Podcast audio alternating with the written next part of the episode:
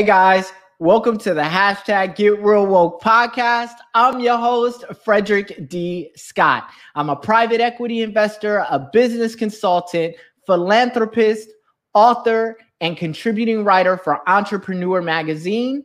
I have over 15 years of experience in the finance industry, and I used to own an investment banking and advisory firm.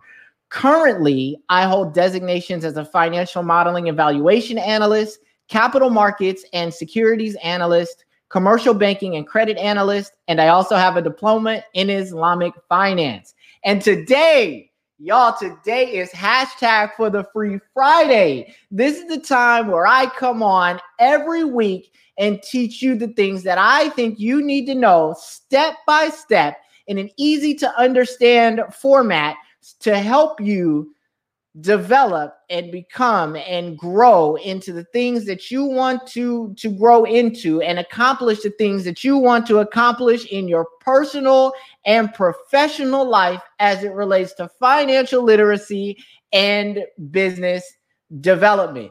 Now, with that said, before I jump into today's topic, I need everybody to hit that like button, hit the subscribe button, hit the bell notification definitely leave me a comment at the bottom of this video to let me know what you think.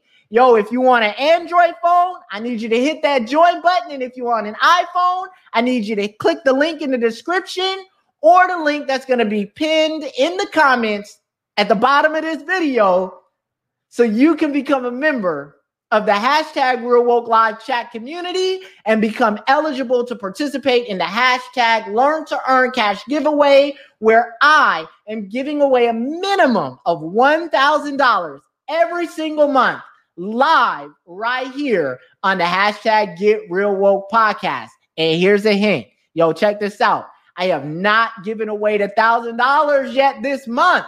But of course, today is the 16th. So you know for sure I'm going to be giving it away real soon. So definitely hit the link and join the hashtag Real Woke Live chat community so you can be eligible to participate. All right, let's get started.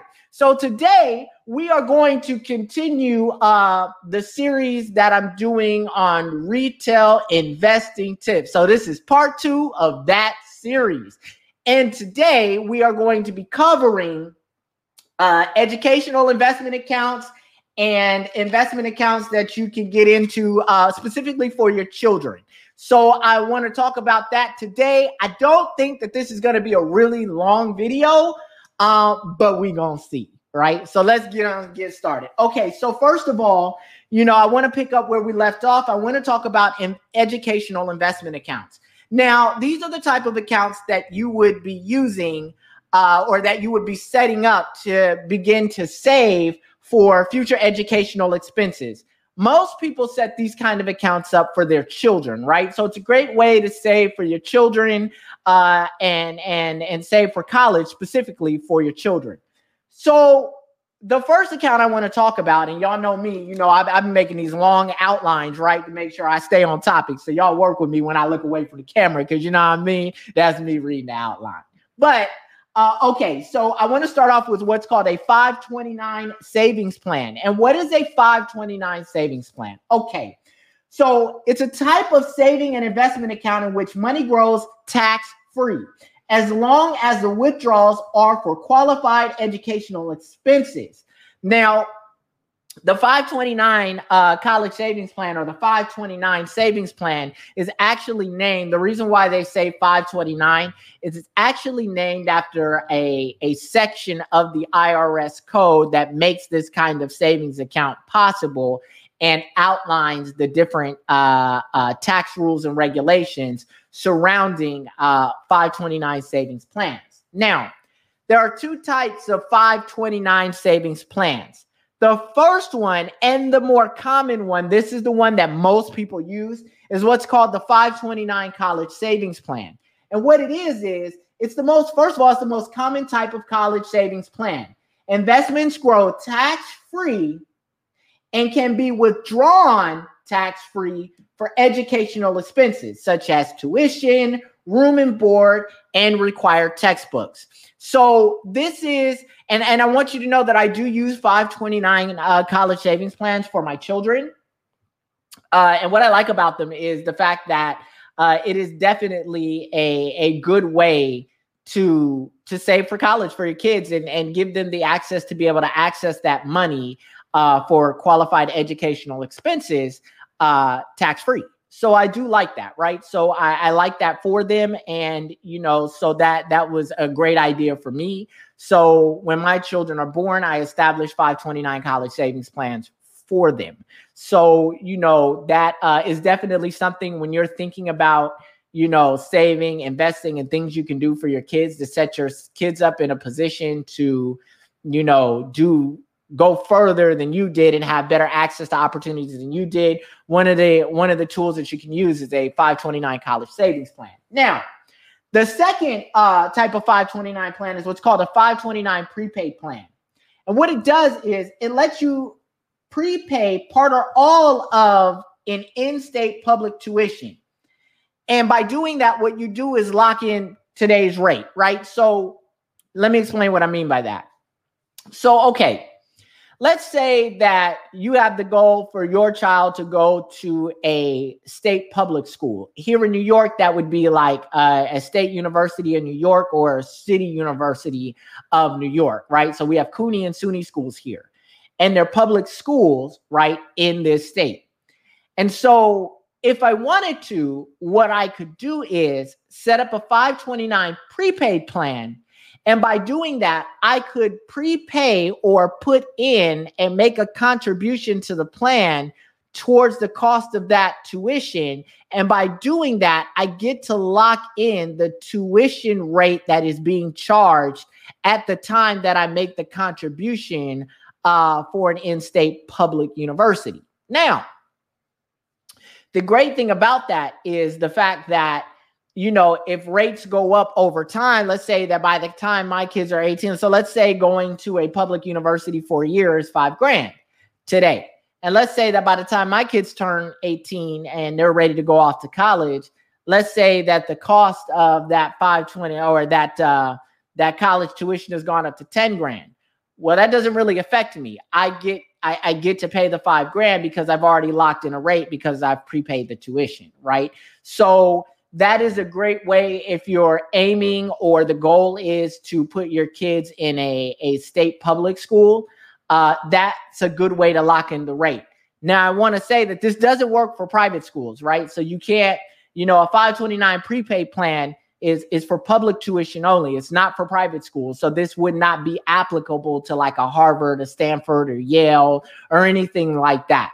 So just kind of bear that in mind when you're thinking about uh, the potential use of a 529 uh, prepaid plan.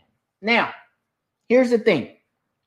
So 529 plans are typically operated by the state, which makes searching for the best option fairly easy to do.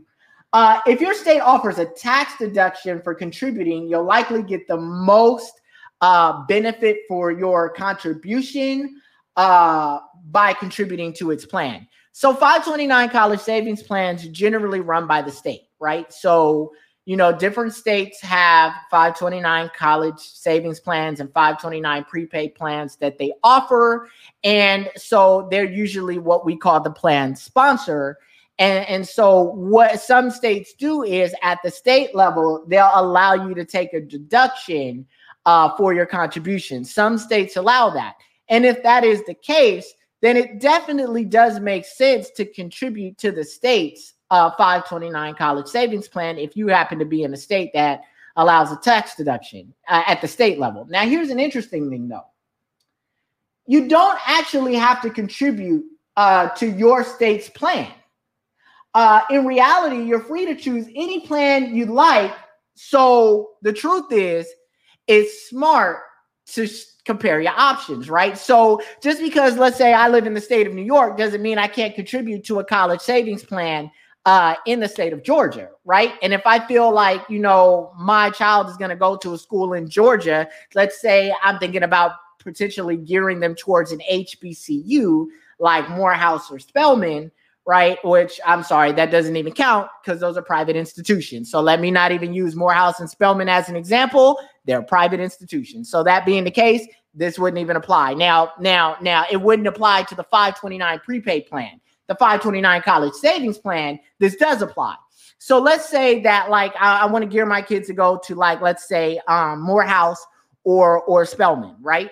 And you know, let's say that you know I feel like okay, the 529 plans that are sponsored by the state of Georgia are better than the 529 plans being sponsored by the state of New York. What I'll do is set up a 529 plan in the state of Georgia for the benefit of, of my children or my child, whoever, whichever one I'm setting up the plan for, right? And I'll contribute to that because I'm gearing them to go to a school there anyway. And I feel like that 529 plan that they have in that state is better than the 529 plan that I have uh, in the state of New York. So you do have options, right? You're not obligated to contribute to your state's 529 plan just because you live in that state. So understand that, right? So I wanted to put that out there so you kind of understand that as well. Now, outside of 529 plans for saving for education, another type of plan that you can set up is what's called a Coverdell Education Savings Account. And what a Coverdell Education Savings Account is, it works very similar to a 529 plans. The only difference really is that it has to be set up, it has to be established, and you have to contribute to that. That ESA is what we call an ESA, right? So Coverdell Education Savings Plan for short is ESA, right? Education Savings Plan. Now, the key here is that it's got to be set up and you got to contribute to it before the, the beneficiary turns 18 right? And the great thing about Coverdell Education Savings Account is that they can be used for college, elementary, and secondary educational expenses. So I've actually used Coverdell ESA. And, and what I like about the Coverdell, what I used it for uh, actually was because, you know, my kids are in private schools. And so what I used Coverdell for uh, years ago, I set them up to fund private school education for my children. So I was putting in chunks of money into the ESA periodically to be able to fund their education and collect a, a reap a bit of a return uh, on the capital. So that was so that was the goal, right? So that for me is how I use Coverdell ESA, right? But there are a lot of different ways to use Coverdell ESA, and you can use a Coverdell ESA uh, specifically to set money aside for college. But understand that they work very similar to 529 plans and with 529 plans, and which is really the only difference, there's a little bit more flexibility uh, as far as you know some of the uh, potential benefits that you get from it. So I just wanted to share that with you. Now, the key now the, the cool thing about uh, college savings plans is that it doesn't matter if the person that is the beneficiary is a relative or not. It doesn't matter if the person contributing to the plan is a relative or not. Anyone can contribute to the plan on behalf of the beneficiary, and anyone can be named a beneficiary on the account as long as it is used for qualified educational expenses, right? So you can set up a 529 plan or a Coverdell ESA for anyone for the purpose of colleges. Now, of course, with an ESA, you have to set it up before they're 18, but you don't necessarily have to be related to them to set one up. Uh, nor uh, do you have to be related to them to make a contribution to it. So that's really cool, right? So if you got, you know, a, a godchild or something like that that you, you know, want to set up a, a college savings plan for to assist the family or the parents uh, in that college educational endeavor, that's very much something you can do and, and something to consider. That is definitely an option. Now,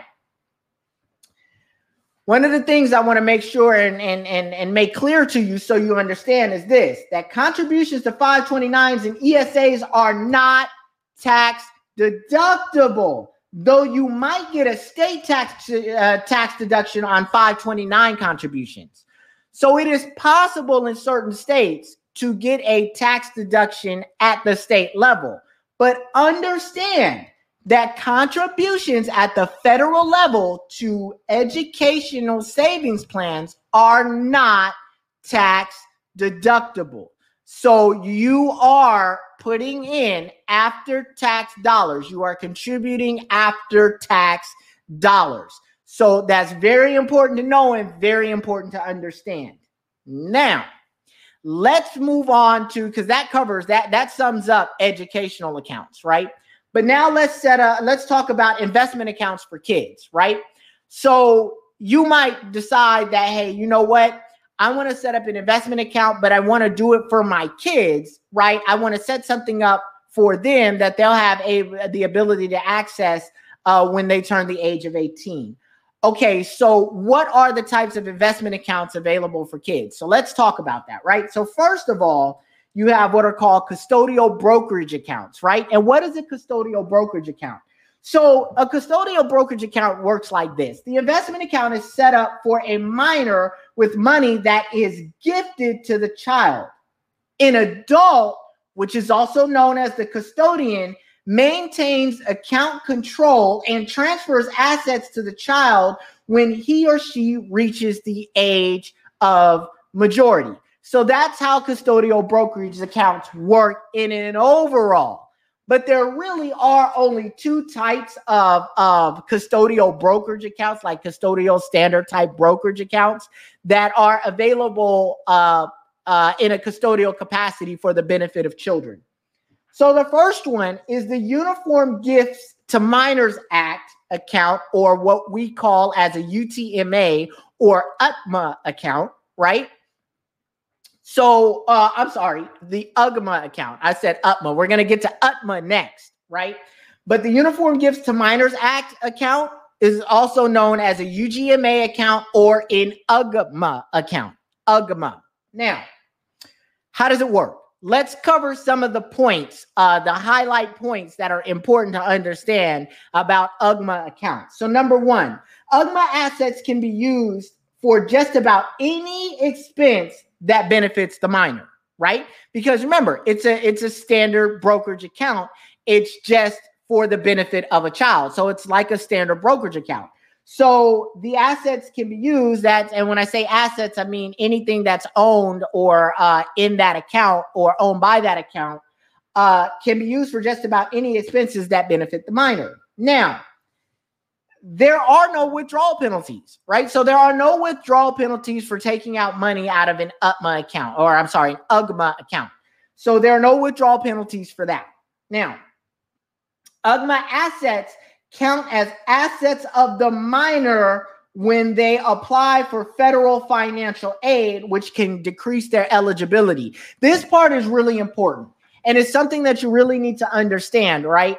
Uh, when you're when you're starting to think about like estate planning, because when you start setting up these kind of accounts, you're really starting to think about estate planning and long range planning for the benefit of your children, right? And one of the things you have to understand about having an UGMA account or an UTMA account what you kind of have to understand about that is that when they reach the age of majority or when they graduate uh, from high school and they're looking at colleges, if they're going to apply for financial aid, that account, the assets in that account, because they technically own the assets as the beneficiary, those assets are going to be counted towards their financial aid application. So those assets would have to be disclosed on their FAFSA form.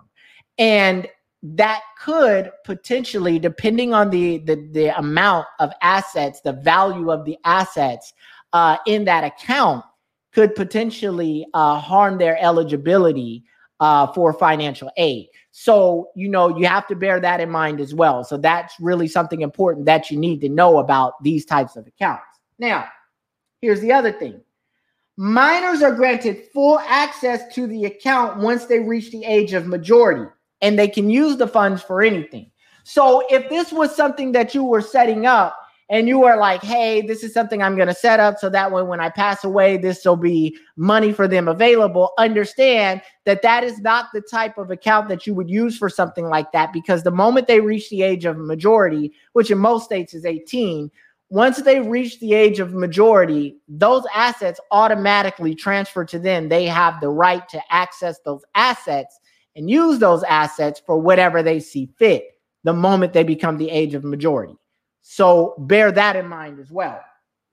The next thing is contributions to UGMAs are made with after tax dollars. donors don't generally get a tax deduction for this. So understand that, you know, the money that you're putting in, that you're contributing to an UGMA account is after tax dollars. And what that means is that you're not going to get a tax deduction. There's no federal tax deduction that I'm aware of uh, that you can get for contributing to an UGMA account on behalf of your children. So bear that in mind as well. Now, here's the other thing. For for okay, so for individuals, right? You can contribute up to $15,000 if you are an individual and up to $30,000 if you're a married couple. And when you contribute that, the contributed the contribution can be free of what's called a gift tax, right? And that's as of 20, 2020 and 21, 2021. The maximum amount that you contribute that you can contribute that and not have to pay a gift tax for, right? It's $15,000 as an individual and $30,000 as as a married couple. So you can contribute those threshold dollar amounts free of a gift tax because generally when you gift money, you're subject to a gift tax. And so, you know, understand that first of all, when you gift money, generally you're subject to a gift tax, but there are allowances in the tax codes and tax regulations to allow a certain dollar amount up to a certain dollar amount threshold that you can contribute uh, uh, and gift to uh, to a minor or gift to someone else without having to be subject to the gift tax. And for other accounts, it's 15,000 for individuals and 30,000 for married couples. So I wanted to cover that as well. Now, Here's the other thing. For federal tax purposes, the minor or beneficiary is considered the owner of all assets in the UGMA account, right? And the income they generate. But these account earnings can be taxed either to the child or the parent. Reporting requirements depend on the amount of income the account generates and the beneficiary's age. And here's the other thing under certain circumstances, parents can elect to report their children's UGMA accounts on their own tax returns, which allows them to take advantage of the what is known as the kiddie tax or what is you know officially titled the tax on child investments and other unearned income. So it is possible and and we're going to talk about the why you need a tax professional. We're going to talk about that in a second, but it is possible to to report the UGMA account under certain circumstances uh, on the parent's tax return to be able to take advantage of what's known as the kiddie tax, right?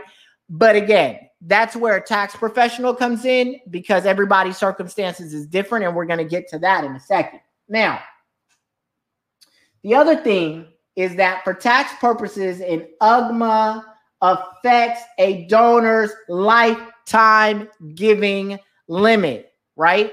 So, for tax purposes, an UGMA account affects a donor's lifetime gifting limit. Yes, there is a lifetime gifting limit for tax purposes. What is the lifetime gifting limit? As of 2021, it's $11.7 million, and that's up actually from $11.58 million, which is what it used to be before the uh, the uh, gift limit was increased. Now, should a donor acting as a custodian die before the custodial property is transferred to the minor, the entire custodial property is included in the donor's taxable estate. So that is the other thing about UGMA accounts, right? When you are a donor, if you die before that that UGMA account, before that child reaches the age of majority and that UGMA account transfers, officially to that child, right? Where you're no longer the custodian. If you die before that happens, it is counted that UGMA ass those UGMA assets, the assets in that UGMA account are going to be a part of your taxable estate. upon death. Excuse me. So do bear that in mind. Bear that in mind. That's important to understand, right? Now, let's talk about the Uniform Transfer to Minors Act account, the UTMA account. So here's the thing, right? UTMA and UGMA are used interchangeably, right? And for the most part, as far as the rules, regulations, and things of that nature, for the most part, they're exactly the same. But there is a key distinction. So when I talk about UGMA accounts, I'm also talking about UTMA accounts overall. So everything I've talked about regarding the UGMA account applies to the UTMA account as well. But there are some key distinctions, and that's what I want to focus on when we talk about this UTMA account. So here we go. UTMA accounts, the Uniform Transfer to Minors Act account, the UTMA account or UTMA account, right? The UTMA account contain can contain any kind of intangible or and or let's say and or tangible assets, including real estate, works of art, and intellectual property. However, with UGMA accounts, it's not the same, right? So with UGMA accounts, they are limited to financial assets, i.e., cash, stocks, bonds, and insurance products, right? So that is the key difference between UTMA and UGMA. You have more flexibility in the types of assets that you can hold in an UTMA account than you do in an UGMA account. So I want you to be aware of that difference as well. Now, here's the cool thing, right? As of 2020, all states permit UGMA accounts. That's the great news. And all states except Vermont and South Carolina permit UTMA accounts. So, pretty much, if you live in every state in the United States, with the exception of South Carolina and Vermont, you have access to both UGMA and UTMA. However, if you live in Vermont or South Carolina, you only have access to the UGMA account, right? So that's something else that you need to know. But if you're just looking at an UGMA account and you're only interested in an UGMA account, great news is you can do that anywhere in the United States. So that's always awesome. Now, the last thing I want to talk about uh, as it relates to the different types of accounts that are available are custodial IRAs, right? So remember, if you watched uh, uh, Retail Investing Tips Part One, right, or Retail Investing Part One, uh, you remember we talked about traditional and Roth IRAs. Well, guess what? Those are capable and you can set those up for children as well. It's called a custodial IRA or individual retirement account. If a child has earned income, they are eligible to contribute to a Roth or traditional IRA. Key here is if they have earned income. But here's the cool thing about that the account is set up and maintained by an adult who transfers it to the child when they reach the age of majority. Now, understand that the same rules apply for custodial IRAs as they do for traditional and Roth IRAs. They are traditional or Roth IRAs.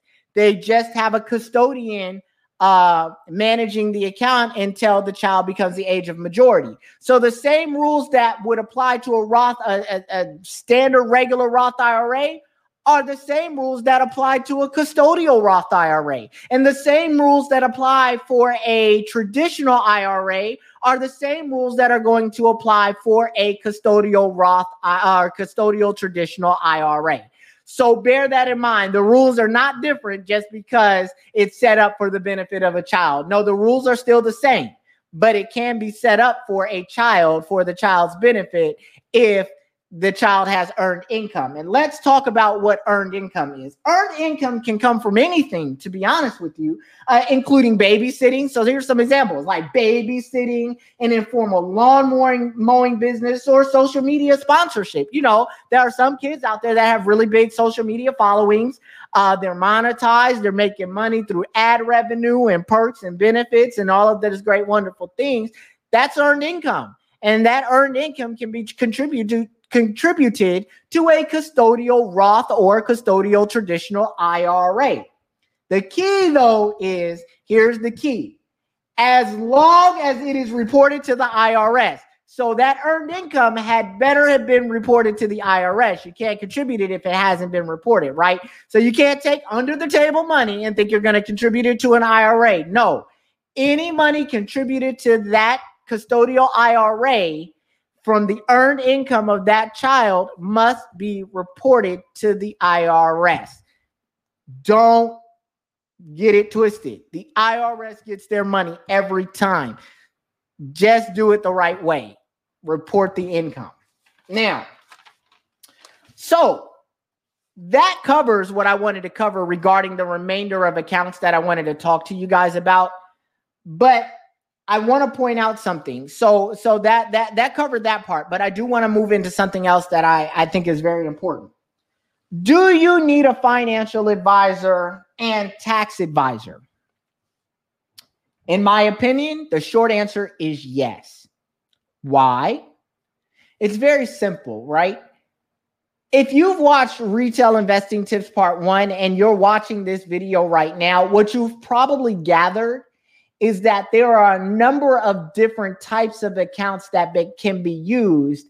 And you've probably already realized as well that you're probably going to have to take advantage of a few different types of accounts to be able to truly accomplish uh, the the long term retirement, legacy building, wealth growth, whatever you want to call it, that you are trying to accomplish. And what you've also learned, and I hope you've gathered from watching these first two videos, is that there are also a lot of tax considerations that go into setting up and developing the proper estate planning methodologies and techniques that'll work best for you and your child's situation in the future. And so, because of that, right, it is imperative in my mind that you're working with a financial advisor, a competent, credible, licensed, respected, well peer reviewed, and customer reviewed uh, financial advisor and tax advisor. Because everybody's tax situations and financial situations are different. Moreover, everybody's long term goals and what they're trying to accomplish uh, for their family is different as well. And so you need people that are credible, licensed, and competent to be able to help you through your specific situation and help you set up the types of accounts that you'll need that will be beneficial from you for you from a tax standpoint today and from a tax standpoint long term. And in order to do that, please understand that there are tons of tax codes, tons of, of regulations that you have to know and understand. And the average person just isn't going to be able to consume that amount of, of, of, of reading and, and, and, and, you know, regulation. But moreover, interpreting that legislation and those rules, those laws, uh, those codes properly to be able to make sure that what you're doing is on the not only on the right side of the law, but more importantly, uh, going to be the best thing for your specific financial situation uh, is is very important. And you can make missteps uh, if you don't have qualified help. So I do recommend that when you are considering these types of things, that you are talking to a, a, a reputable, creditable, licensed financial advisor and tax advisor. And I'm comfortable enough at this point and confident enough uh, in this person enough at this point from what I've seen to say that if you are on the beginning journey uh, of this process of, of starting to consider wealth planning steps and and and you know uh, the different types of accounts that you can take advantage of to be able to accomplish those wealth planning and estate planning goals i think that you know, and a lot of you guys that that watch my videos know who he is already. For those of you who don't, go check out Pocket Watching with JT. One thing I can say about pocket watching with JT from watching enough of his content is that number one, he's passionate about what he does. Number two, he takes what he does very seriously. Number three, he is licensed, right? Number four, uh, he understands the weight and gravity of what it means to be a financial advisor and a tax advisor. And he takes that that obligation that responsibility and that fiduciary uh, obligation very very seriously. And he's not going to cut corners or take chances that are going to risk uh, his licensing his livelihood and you know his his credibility and so, because of that, I feel confident enough to say that if you guys are considering these types of things, I would definitely recommend that you reach out to Jason Thornton over at Pocket Watching with JT and engage him, right? He he is a brother, he's of our community, he's credible, and more importantly, right, he's cost effective, right? He understands our community circumstances. So, you know, I'm I'm pretty sure that his rates are reasonable enough to where the average person can be able to engage him in a conversation uh, and a constructive dialogue to get the assistance necessary in building the type of uh, uh, wealth strategy that is most effective for your tax situation. So definitely check him out. Uh, now, I, and I'll and I'll be honest with you, right? And I and I want to say this too. I want to say this thing really quickly as well you know, I've been doing what I do for 15 years. Um, I've been in the finance industry for 15 years. Um, I used to own an investment banking and advisory firm, as you've already heard. Um, and even I have a wealth management team, right? Because it is impossible for me to accomplish the things I want to accomplish and and you know make the kind of impact I want to make and do all the different things that I do if I don't have help managing our family's uh, assets and our family's portfolio, right? So, you know, as the CEO of our family office, and this is why we did structure a single family office so that way we could bring in a team, you know, to help me manage our assets, right? And and and and do port and work with me on portfolio allocation um, you know, the things I focus on for our, our, our, family trust is I focus on our private equity plays, our structured financial product investments, uh, our cryptocurrency plays, and and our real estate plays. But as far as you know, our day-to-day management of different asset classes and additional asset classes that we're invested in, I mean, we have a wealth management team for that. Um, because you know First of all, you know, we we have we have tax advisors. We use a big firm. We use a big four accounting firm, um, because you know it's very complex. You know, like the more one thing you'll learn is that the more money you make, the more money you have, uh, the more complex uh, your tax situation becomes, your portfolio allocation strategy becomes, especially uh, if you're like us. We have investments not only in the United States but we have uh, investments overseas as well. And so, you know, there are a lot of complexities uh, tax wise and and portfolio allocation wise that we have to consider. And so, even I, with 15 years of experience, was smart enough to go bring in a quali- qualified, competent wealth management team to help me do what's in the best interest of the family trust. Because at the end of the day, the beneficiaries of that family trust are my children, right? So if I make mistakes, it doesn't only affect me today, but it's going to affect my children in the long term. And that's the kind of mentality that you've got to have when you begin to start setting up these types of things, right?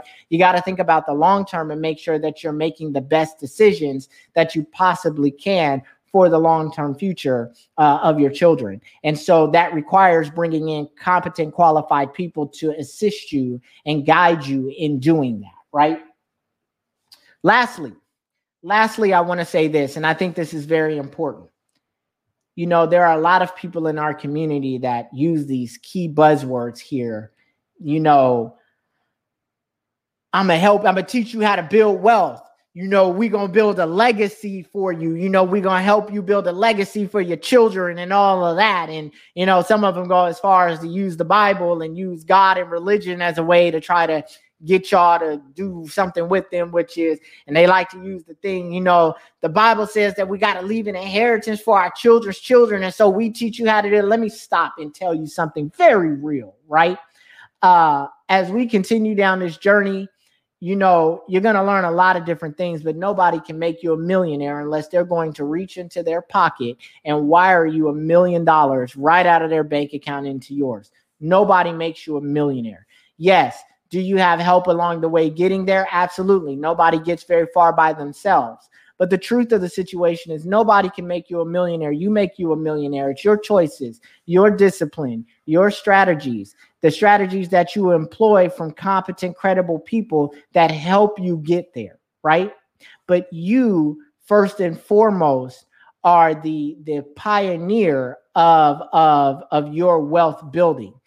There is no one single course that you can buy that is going to teach you everything you need to know to build wealth. There are a number of things that go into building wealth.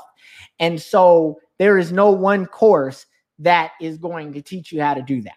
So, and most of the people selling these courses, unfortunately, don't have the experience, the credentials, the knowledge, the track record to even be selling you these courses anyway. So, as I've always told you, and I will tell you again, please do not let social media cost you everything that you've worked so hard for the amount of subscribers a person has, the amount of followers the person has, the amount of platforms and podcasts that a person appears on, those are not the things that make them credible. Okay. Do your due diligence, do your homework. You know, uh, I'm always going to harp on this. I'm always going to say this be careful because at the end of the day, if you make the wrong choices or give your money to the wrong person buy the wrong course, take advice from the wrong person who's not credible, who's not licensed, who doesn't have the experience, it's you that's going to get hurt at the end of the day. It's your family that's going to get hurt at the end of the day. It's your money that's going to be lost at the end of the day. And you're going to have less of an opportunity to put your children in a situation that is going to give them access to, to more opportunities and benefits than you had. So always keep that in mind. No one can protect your money better than you can. But the only way you're going to be able to protect your money properly is if you are armed with the tools, the knowledge, and the resources necessary to be able to be more discerning of the people that you allow into your life, allow into your circles, especially when it comes to finance matters and business matters, uh, especially when those matters uh, cost you an exorbitant amount of money to be able to to participate in. So, guys, be careful, okay? So that's all I had to say today. That's all I had to offer. Hey, listen, I hope you guys enjoy the content. I hope you guys learned something. I hope that this is another episode that you can learn, benefit, and grow from. Hey, listen, as always, I appreciate all of you guys. Hey, listen, like my channel is over 2,300. The hashtag Get Real Woke podcast channel at this point, to be honest with you, is over 2,300 subscribers. And, you know, there's been a market uptake in the last week in subscribers. So, welcome to all my new subscribers. Thank you guys for all of your support because it's because of you guys that the channel is growing at the rate that it's going. Uh, let's go ahead and keep that same energy. For those of you who are watching and haven't subscribed yet, if this is your first time here, go ahead and hit that like button definitely hit that subscribe button, hit the bell notification so you know when your boy is popping up again with another episode. Definitely leave me a comment at the bottom of this video to let me know what you think and provide feedback. I always appreciate the feedback and I try to respond to as many of the comments as I can. Uh, lastly, if you are an Android user, yo, hit that join button if you are an iPhone user, yo, hit the link in the description or hit the link that's going to be pinned in the comments at the bottom of this video. So you can join the hashtag Real Woke Live Chat community, show your support, you know, because I always appreciate support. And most importantly, you can be eligible to participate in the hashtag Learn to Earn Cash giveaway, where I am giving away a minimum of a thousand dollars every single month right here live on the hashtag Get Real Woke podcast. All right, y'all. So again, I appreciate y'all. Thank you for the support and the love. Let's keep that energy going. And until the next hashtag for the Free Friday, I'm out.